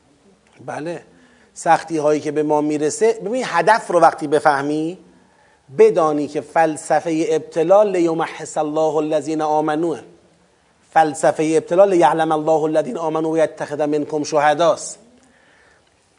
وقتی فهمیدیم ما دوچار سختی ها میشویم تا خالص بشویم، دوچار سختی ها میشویم تا نمونه و الگوی ایمان بشویم، وقتی اینو درک کردیم اون وقت تو سختی میریم ببینیم حالا چی رو قرار اصلاح کنیم در خودمون. قرار بود این سختی و این مشکل منو خالص کنه، برم ببینم مشکل من چی بود که اونو اصلاح کنم، دست به دامن خدا بشم که اغفر لنا ذنوبنا اسرافنا فی امرنا، من کجا کارو اشتباه کردم، کجای امور اجتماع جامعه من اشتباه بوده. خود به خود همون شکستی که ظاهرش یک شکست، ظاهرش یک عقب رفتنه، همون شکست باعث پیشرفت میشه. رویکرد مؤمنانه در شکست اینه. رویکرد غیر مؤمنانه یا ظالمانه در شکست چیه؟ وهنه، استکانته، ضعفه، واگذار کردنه، ترسیدن، جا زدن. این میشه رویکرد ظالمانه در مواجهه با مصیبت ها و مواجهه با شکست. خیلی خوب، این سیاق تمام. سیاق بعدی از آیه 149 تا کجاست؟ احسن، تا 155 یا آیه الذین آمنوی بعدی. 149 تا 155 از زاویه دیگری میخواد باز به همین مقوله شکست بپردازه. این زاویه کدوم زاویه است؟ این زاویه اینه که فضای سخنش رو میخوایم بخونیم. این زاویه اینه که یه حرفایی تو جامعه داره میپیچه، الذین کفروا یه حرفایی دارن میزنن. اون حرفایی که میزنن چیه؟ میگن دیدید خدا بهتون وعده داد اما عمل نکرد. اینجا تمرکز رو اینه، پاسخ به این شبهه است. آقا اصلا گویا مثلا مؤمنان به خدا بگن خدایا اصلا راجع به شکستی که گفتی حرفای تو درست، آره داری ما رو امتحان میکنی، آره نمیدونم میخوای ما رو خالص بکنی، میخوای اشکالات کار ما رو برطرف بکنی، دستت هم درد نکنه، اما یه چیز دیگه گفته بودی به ما حرفی نداریم، جنگ دیگه، جنگی وقتی میریم تو جنگ خودمونم توقع داریم یا پیروز میشیم یا شکست میخوریم، این که مسئله ای نداره، ما تا اینجا مسئله ای نداریم. گویا مؤمنان بخوان به خدا همچین حرفی بزنن، اما اینو کجای دلمون بذاریم؟ تو گفته بودی پیروز میشی، تو گفته بودی من حمایتتون میکنم با 3000 ملک 5000 ملک فلان، این چی دیگه؟ وعده کرده بودی. پیغمبر گفته بود الان یکفیکم، کافی نیست برای شما که خدا شما را ایامدکم ربکم به 3,000 من الملائکه مصومین. پیغمبر سخنرانی کرده بود، اولش دلداری داده بود به ما، گفته بود توکل کنید به خدا. ما که خودمون میدونستیم این جنگ منتهی به شکست میشه، تو یه چیز دیگه به ما گفتی به واسطه پیغمبر، اینو چیکار کنیم؟ ببینید عبارت ولقد انتوتی الذین کفرو نشون میده یه الذین کفروی دارن توی این شبه افکنی چه میکنن؟ نقش آفرینی میکنن، که گفتیم کافران اهل کتابن، اینا دارن نقش آفرینی میکنن در این شبه افکنی که پروردگار حمایتتون نکرد، گفته بود حمایت میکنه ولی نکرد. از ولقد صدقکم الله وعده هم معلوم میشه که شک و شبه رو چی مستقره؟ رو وعده های الهی، که آیا خدا وعده هایی که به ما داد عملی کرد یا نکرد، راست بود یا دروغ بود. سوال ما اینه. پس فضای سخن این سیاق، فضای سخن سیاق قبلی اصل شکسته، فضای سخن این سیاق وعده های خداست که خدا وعده پیروزی داده بود ولی ما شکست خوردیم، که الان باعث شده کافران با سوء استفاده از این شکستی که به وجود آمده مؤمنان را درباره چیزی در واقع به شک بندازن، وعده های پروردگار. خب یا ایها الذین آمنو، ای کسانی که ایمان آوردید، ان تطیعوا الذین کفروا یردوکم علی اعقابکم فتنقلبوا خاسرین. سلام علیکم. اگر از کافرانی که میخوان تو جامعه شما را درباره وعده های خدا به شک بندازن اطاعت کنید، اینا همون نتیجه را میخوان دنبال کنن که الان بعد این شکست شما را دچار واپسگرایی کنن، یردوکم علی اعقابکم فتنقلبوا خاسرین. اینا میخوان کاری کنن که شما رو پاشنه‌ها برگردید و خسارت کنید، یعنی دیگه از ادامه حمایت از ایمان و پیغمبر و حضور در میادین جهاد فی سبیل الله و غیره منصرفتون کنن. بل الله مولاکم و هو خیر الناصرین. این حرفا زدنش الان برای ما تو این فضایی که اون اتفاقه رو ما توش نیستیم آسونه، اما خودتون رو بذارید جای پیغمبری که دیروز سخنرانی کرده، پیروز میشوید، خدا حمایتتون میکنه، با 5000 ملک 3000 ملک چه و چه رفتید، شکست خوردید، کلی کشته رو دستتونه. حالا امروز داره میگه که همچنان خدا مولای شماست و او بهترین یاری کنندگانه و هو خیر الناصرین، او بهترین یاری کنندگانه. بعد خدا میگه سنلقی فی قلوب الذین کفروا الرعب. اینایی که دارن تو جامعه شما الان پخش میکنن که دیدید خدا نتونست، منتظر باشن، برای اونام داریم، به زودی القا میکنیم در قلوب کافران الرعب، وحشت را. همینایی که الان دارن میدان داری میکنن شماها را از ایمان منصرف کنن، منتظر باشن، دیر یا زود قرار سراغشون بریم، القاء الرعب در قلوبشون بکنیم. بما اشرکوا بالله ما لم ينزل به سلطانا، و ریشه این که اونا مستحق القاء الرعب از طرف پروردگارند اینه که شریک قرار دادن برای خدا چیزی را که خدا حجت آشکاری بر حقانیتش نازل نکرده بود. اینا برای خدا شریک قرار دادن، ما لم ينزل به سلطانا، چیزی را که خدا حجتی بر حقانیت او قرار نداده بود. این جریان انداده ها از نظر حقیر، این شرک اینجا جریان انداده، چون کافران اینجا کافران اهل کتابند. کافران اهل کتاب در جریان اعتماد به پیغمبر، پیغمبری که خدا حجت داشت بر حقانیت او، بهش کفر ورزیدن، سراغ کسانی رفتن که حجیتی بر حقانیت اونها وجود نداشت. این شرک به انداده. به زودی خدا سراغ اینا خواهد رفت با القاء رعب.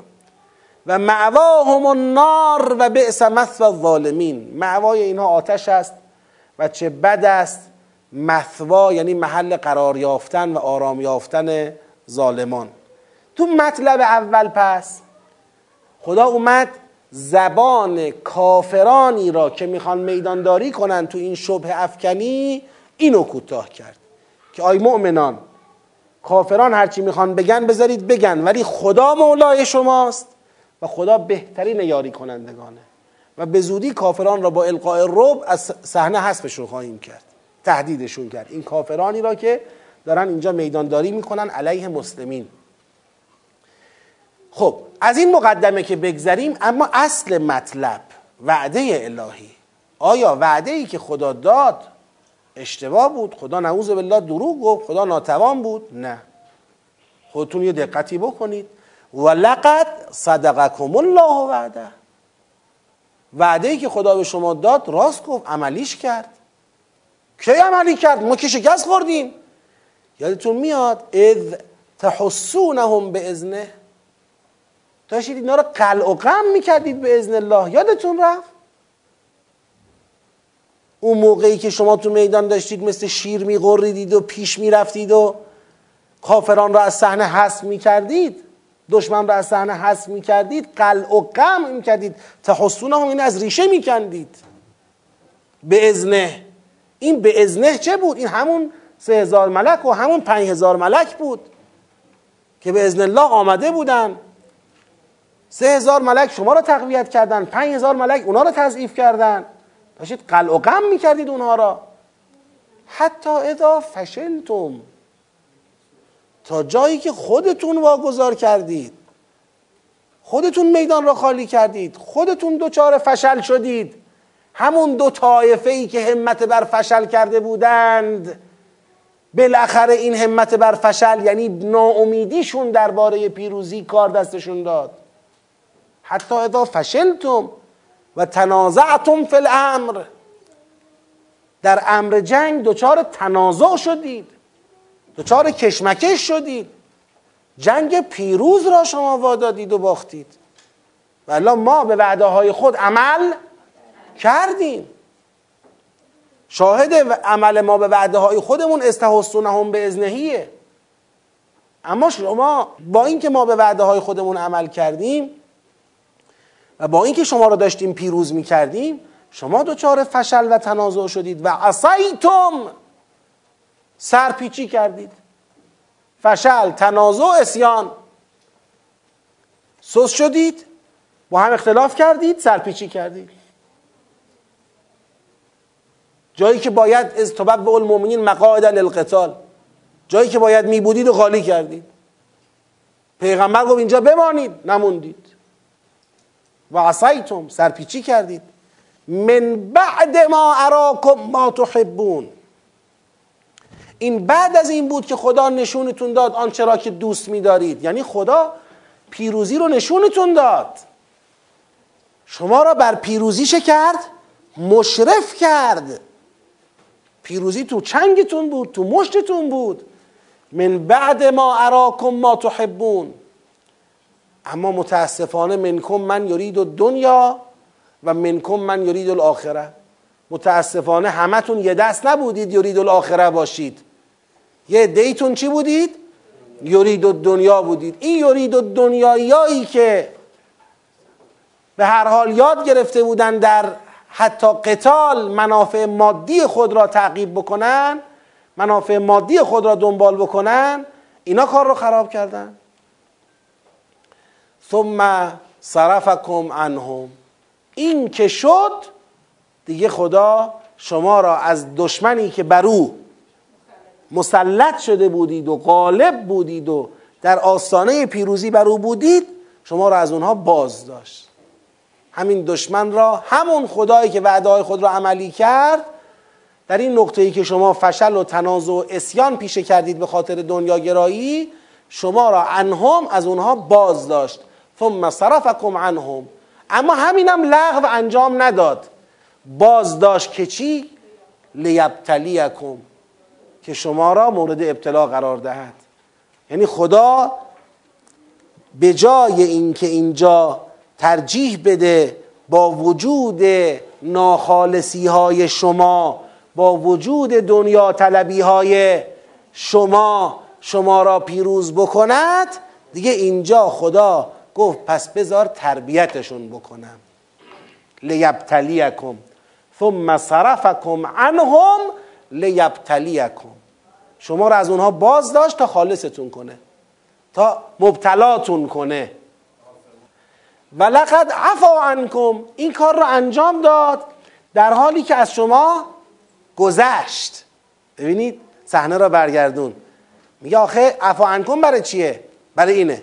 خدا میگه آخه من میخواستم چیکار کنم اینجا؟ برای اسلام چی بشه؟ بگید پیروزی حاصل بشه.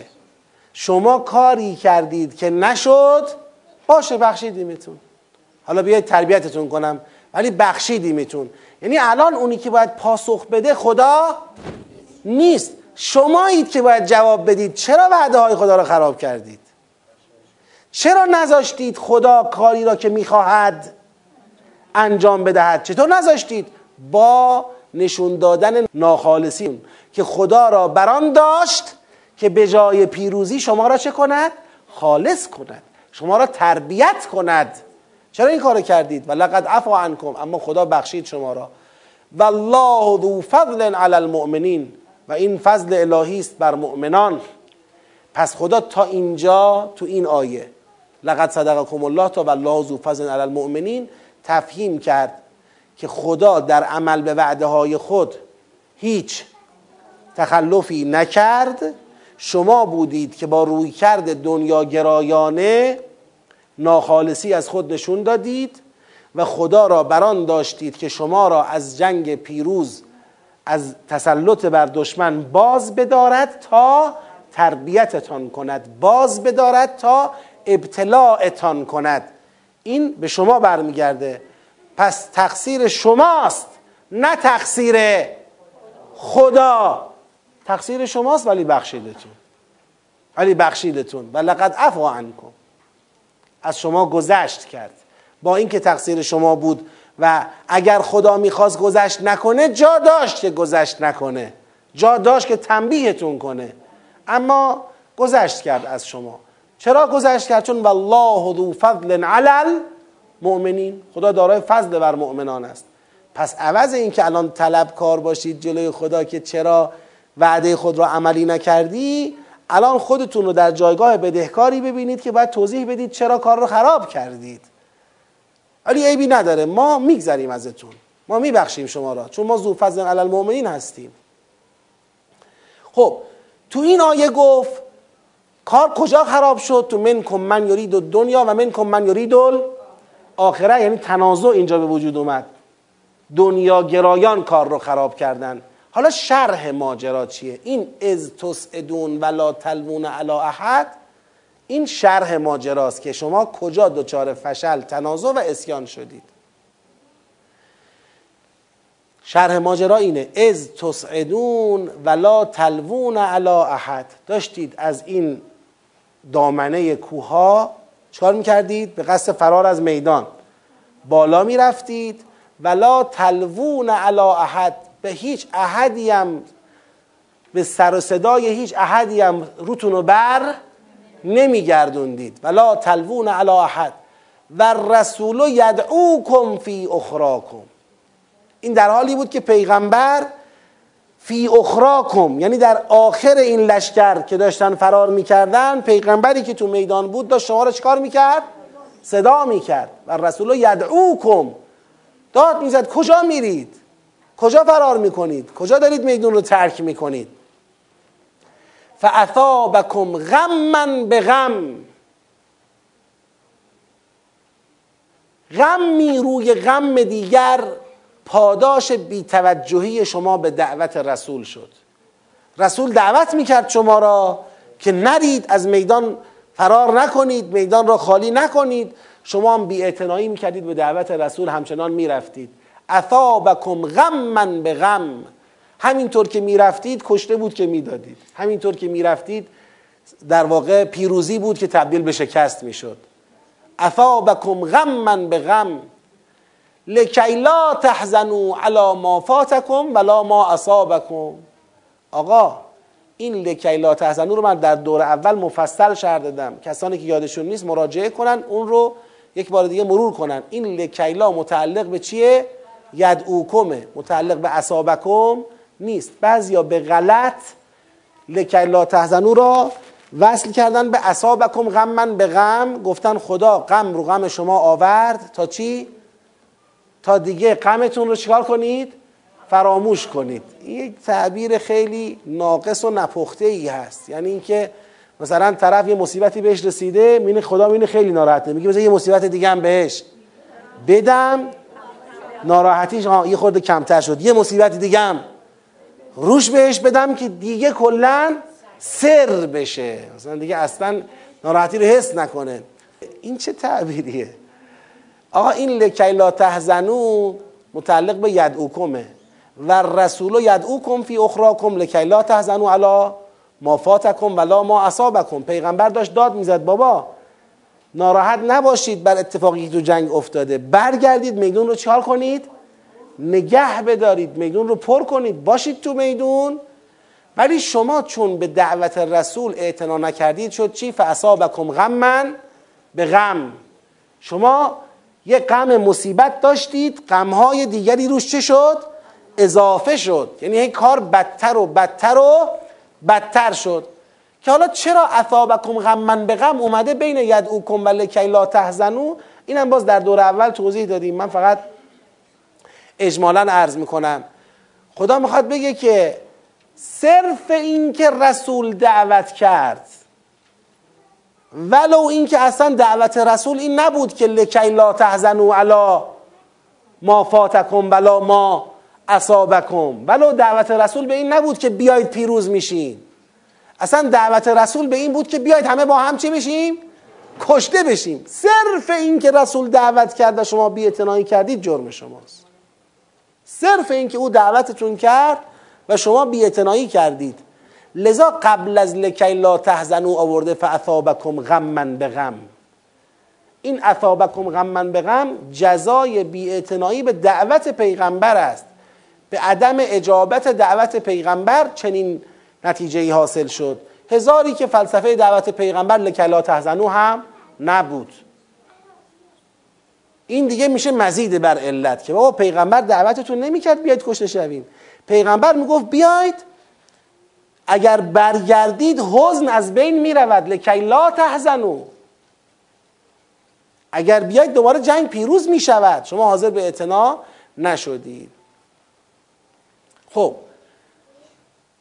خلاصه کار به اینجا ختم شد، به اینجا که جریان جنگ پیروز به خاطر فشل، تنازع و عصیان شما و به رغم دعوت پیغمبر به اینکه برگردید و تو صحنه بمانید، جنگ پیروز تبدیل شد به جنگ چی؟ شکست خورده. الان شما قافیه را باختید، میدان را باختید، یک لشکر درب و داغون شدید. خب حالا چیکار باید بکنیم؟ ثم انزل علیکم من بعد الغم امنة. اینجا بود که خدا بعد از این غم و این مصیبتی که بر شما وارد شد یک امنه مایه امنیت، یک امنه و آرامشی بر شما نازل کرد. چه بود این امنه؟ نعاسن، خدا یه چرتی را بر شما مسلط کرد.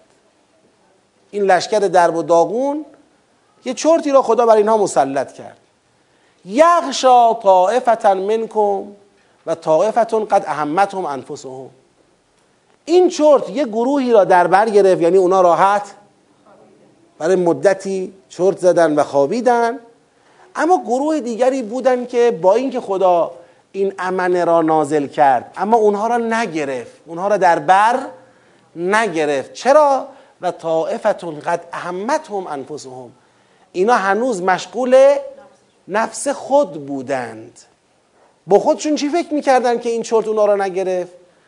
با خودشون میگفتن که یظنون بالله غیر الحق ظن الجاهلیه، ظن غیر حق، ظن جاهلی به خدا داشتن. میگفتن یقولون هل لنا من الامر من شیء، با خودشون میگفتن آیا چیزی از امر برای ما هست؟ یعنی آیا الان با توجه به اتفاقی که افتاده هنوز میشه امیدوار بود؟ هنوز میشه فکر کرد که پیروزی حاصل بشود؟ هل لنا من الامر من شیء. بعدها که عملی نشد، ما هم که شکست خوردیم، در بداغون شدیم، این همه کشته، این همه مجروح. هل لنا من الامر من شیء. قل ان الامر كله لله. به این طایفه بگو تمام امر متعلق به الله. اشکال همینه که شما لنا میگید، اشکال همینه که خیال میکنید خودتون کاری هستید. احمد هم انفسهمه. قل ان الامر كله لله. اینا یخفون فی انفسهم ما لا یبدون لک. اینا تو دلشون چیزی رو مخفی میکنن که برای توی پیغمبر آشکارش نمیکنن. اینا حرف اصلیشون رو بد نمیزنن. یقولون، چی میگن؟ لو کان لنا من الامر شیء ما قتلنا ها هنا. اینا تو دلشون دارن به خودشون یا در بین خودشون این حرف رو میزنن که آقا معلوم شد این که پیغمبر به ما وعده میداد و این همه سخنرانی میکرد که آقا انتم الاعلون و فلان، نعوذ بالله، اینا کشکی بیش نبود. اگر ما از این امر سهمی داشتیم، اگر پیغمبر کار درست بود، وعده ها وعده بود، ما اینجا اینطوری به این وضع دچار فضیحت و شکست نمی شدیم. ما قتلناها هنا، اینجا اینطوری کشته نمی دادیم. قل، بهشون بگو لو کنتم فی بیوتکم لبرز الذین کتب علیهم القتل الی مضاجعهم. بگو شما فکر نکنید کشته شدن این انسانها اتفاقاتی بوده که از دست خدا در رفته، خارج شده و خدا بر اون مسلط نبوده.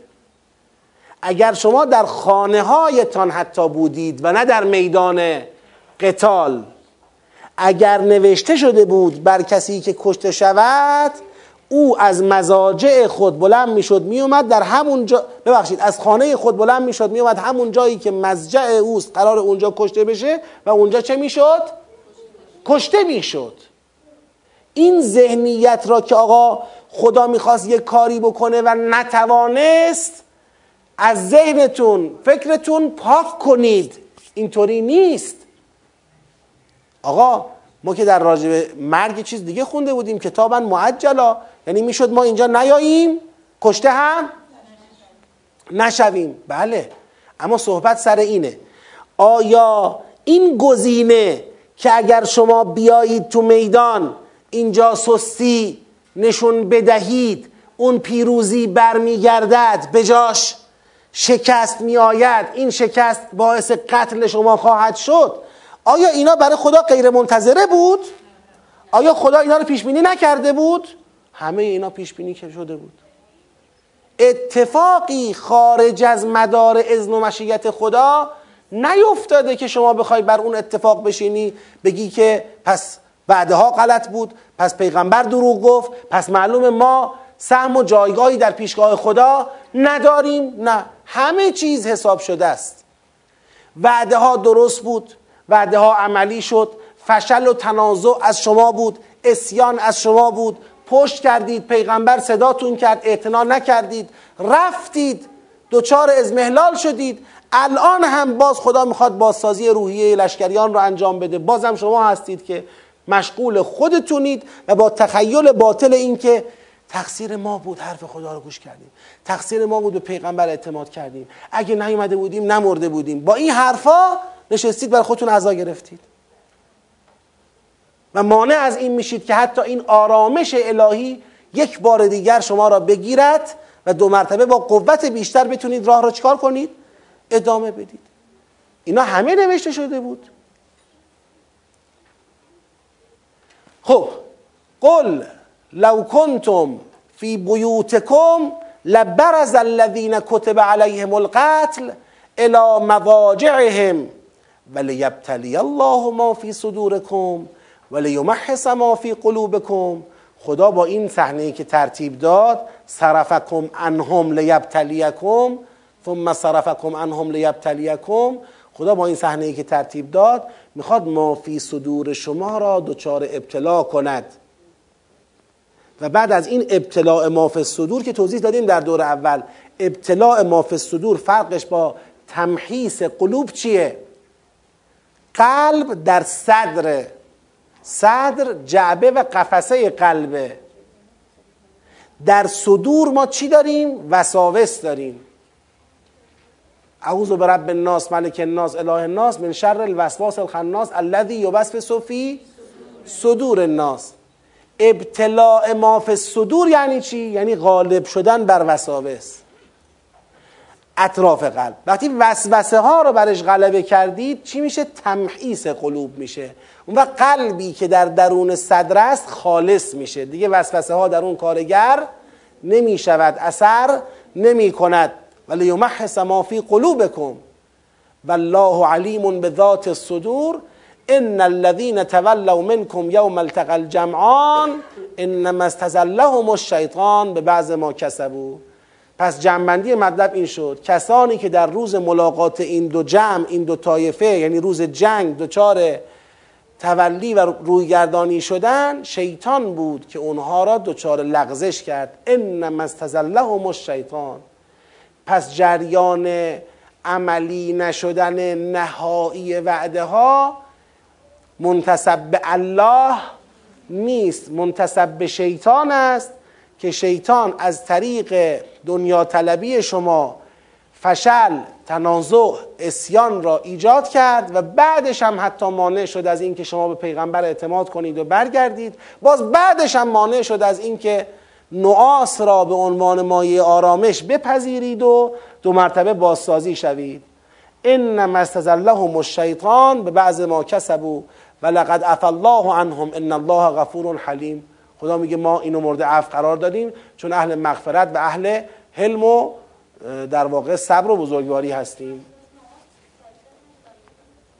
لشکر بعد از اینکه دچار فشل و تنازع میشه و در واقع عصیان میکنه از اون سازماندهی پیغمبر، دچار شکست میشه، اون قرحه میاد میرسه، اون شکسته میاد میرسه.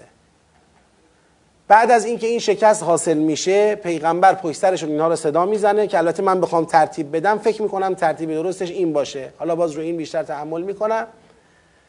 در حقیقت برگردیم به سیاق قبلی، خبر مرگ و قتل پیغمبر میپیچه، عصیان اتفاق میفته. عصیان که اتفاق افتاد شیرازه لشکر از هم میپاشه. حالا که شیرازه لشکر از هم پاشیده همه دارن از تسعدون ولا تلبون علی احد فرار میکنن و رو سر بر نمیگردونن. پیغمبرم پشت سرشون داره داد میزنه که کجا میرید، برگردید، خلاصه این قافیه باخته را جمعش کنیم، این شیرازه به هم ریخته را چکار کنیم، منسجمش بکنیم. اینا بی اعتنا میروند، غمی رو غمی به اینها میرسه، یعنی مصیبت رو مصیبت برشون وارد میشه، کشتست که میدن. پس دوچار چی شدن؟ دوچار یک شکست سخت شدن. بعد از اینکه این شکست سخت بر اینها وارد شده، حالا در یک جایی دو مرتبه لشکر کنار هم قرار گرفتن که چه کار کنیم، برای ادامه جنگ چه کار کنیم، در ادامه جنگ چجوری میتونیم این قافیه باخته را، این شیرازه در هم شکسته را جمعش بکنیم. اینجا پروردگار انزل علیکم من بعد الغم امنتن، برای اینکه این لشکر را مهیا کنه برای ادامه قتال و برای جبران شکست حاصل شده، یک امنه، امنه یعنی مایه امنیت، یک امنه بر اینها نازل میکنه. امنه چیه؟ نعاسه، یه چرتی از طرف خدا برای حالا بگیم دقایقی اینا رو یه چرتی میگیره، این لشکر زخم خورده، شکست خورده را یه چرتی میگیره. این چرت چون از طرف خداست، این خواب کوتاه از طرف خداست، مایه آرامش میشه برای لشکر. اما یه عده‌ای در این میان بودن که حتی همین چرت هم اینا را نگرفت، یعنی خوابشون اصلا نبرد. خدا میخواست همه یک چند لحظه‌ای بخوابن با یه روحیه جدید بیدار شن، اما اینا قد اهمتهم انفسهم، نه مشغول خودشون بودن، یعنی فکرشون مشغول بود. با خودشون چی میگفتن؟ با خودشون میگفتن که اینا ظن جاهلی به خدا داشتن، ظن جاهلی که حالا بعدن میاد، باز دقیقا یه سیاق داریم برای همین موضوع، بعدن میاد و خدا بهشون میگه که مثل کافرها فکر نکنید که اونا را طرز فکرشون این شکلیه که عجب اگر حرف خدا را، پیغمبر را گوش نداده بودیم الان اینجا اینطور این همه کشته نمی دادیم. اینا یقولون فی انفسهم، بله، یقولون هل لنا من الامر من شیء قل لنا الامر فلان، یقولون لو کان لنا من الامر شیء، اگر ما چیزی بودیم، کسی بودیم، ما قتلنا هاهنا، با این فکر خواب از سرشون پریده بود و حاضر نبودن که بپذیرن، تو قلبشون این معنا قرار نمی گرفت که بله آقا این شکست محصول ناتوانی یا خلف وعده خدا نبوده، این شکست محصول کوتاهی و ضعف خودمون بوده، که همین حرف تو دلشون یا حرف بین خودشون را خدا چون میدونه به پیغمبر میگه بهشون بگو بابا این چه طرز فکری شما دارید؟ اگر بنابر این بود که کسی کشته شود، مطمئن باشید تو خونه موندن جلوی کشته شدن اون افراد را نمی گرفت. چیزی از دست خدا خارج نبوده در این میان.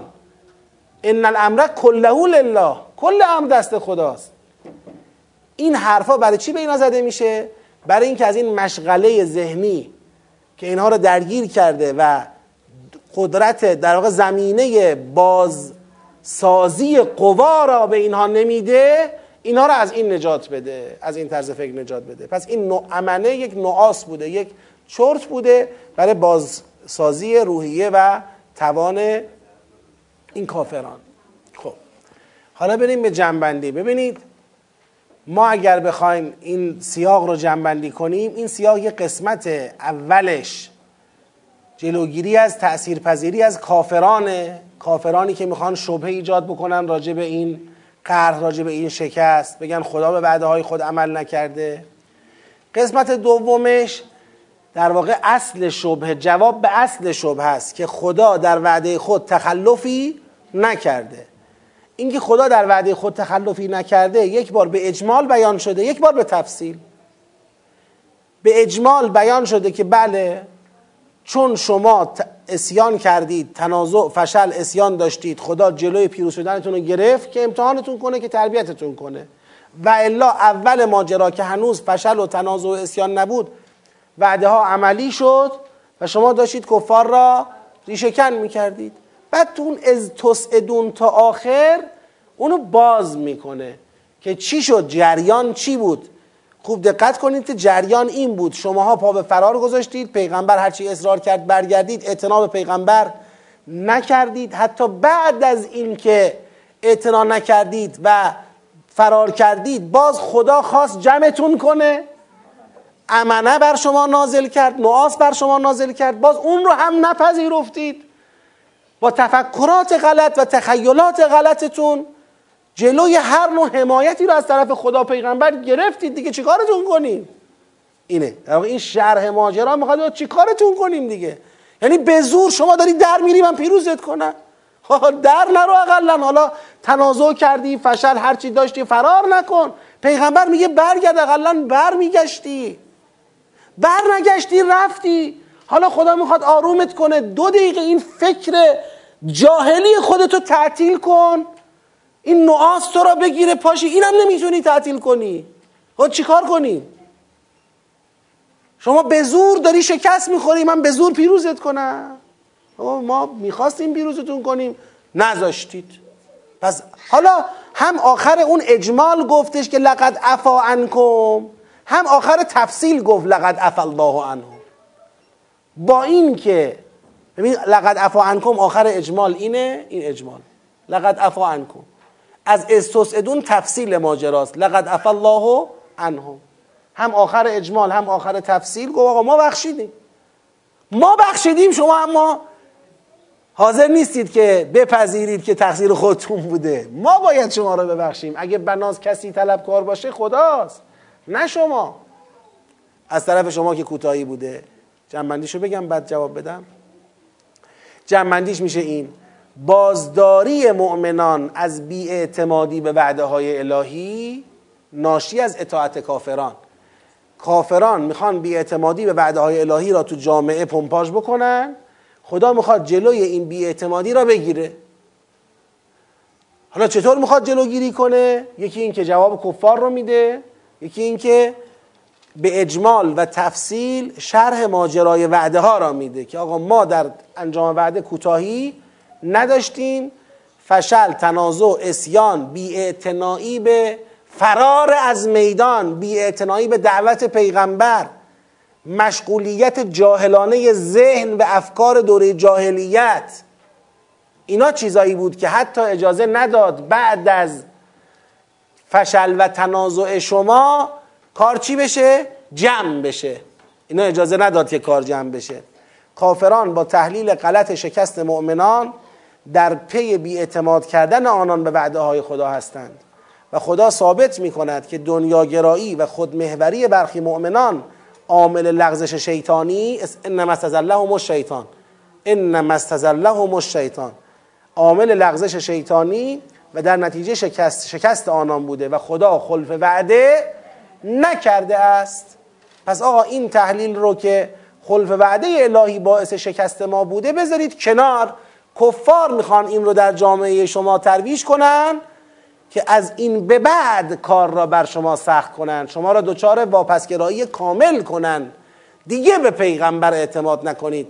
چه این که ما در آیات بعدی خواهیم خوند، خوب دقت کنید، در اثناء جنگ فشل پیش آمد، تنازع پیش آمد، عصیان پیش آمد. این باعث شد که با شنیدن خبر مرگ و وفات پیغمبر فرار کردن. وقتی فرار کردن شیرازه از هم گسست، دیگه خود پیغمبرم داد زد پشتشون باقا برگردید، بر نگشتن، غمی رو غمی بهشون رسید، رفتن. لشکر درب و داغون را خدا خواست با نعاس آرام کند، باز هم یه عده‌ای آرام نشدن، زن جاهلی اونها مانع آرامش اونها شد و به هر حال این اتفاق افتاد. حالا سیاق بعدی که انشاءالله واردش خواهیم شد، بحثای بعدی که وارد خواهیم شد، حالا باز هم خدا میخواد اینا بار دیگر به پیغمبر چه کنند؟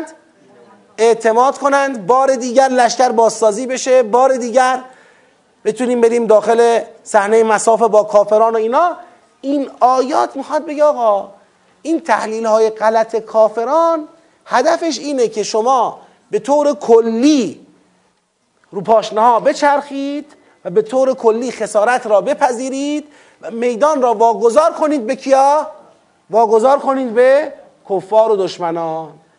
و خدا میخواد مانع این بشه. یعنی اون چیزی که از سوره آل عمران یاد میگیریم در اثناء این جنگ که حالا معروفه که جنگ احده، اون چه ما یاد میگیریم اون میزان در واقع پایمردی که خدا میخواد به جامعه ایمانی القا کنه در ایستادن پای آرمانها و رهبری پیغمبر. مراحل مختلفی براش چیده شده که انشالله بازم در پایان مباحث مربوط به قتال اون مراحل رو مرور خواهیم کرد. و السلام علیکم و رحمت الله و برکاته.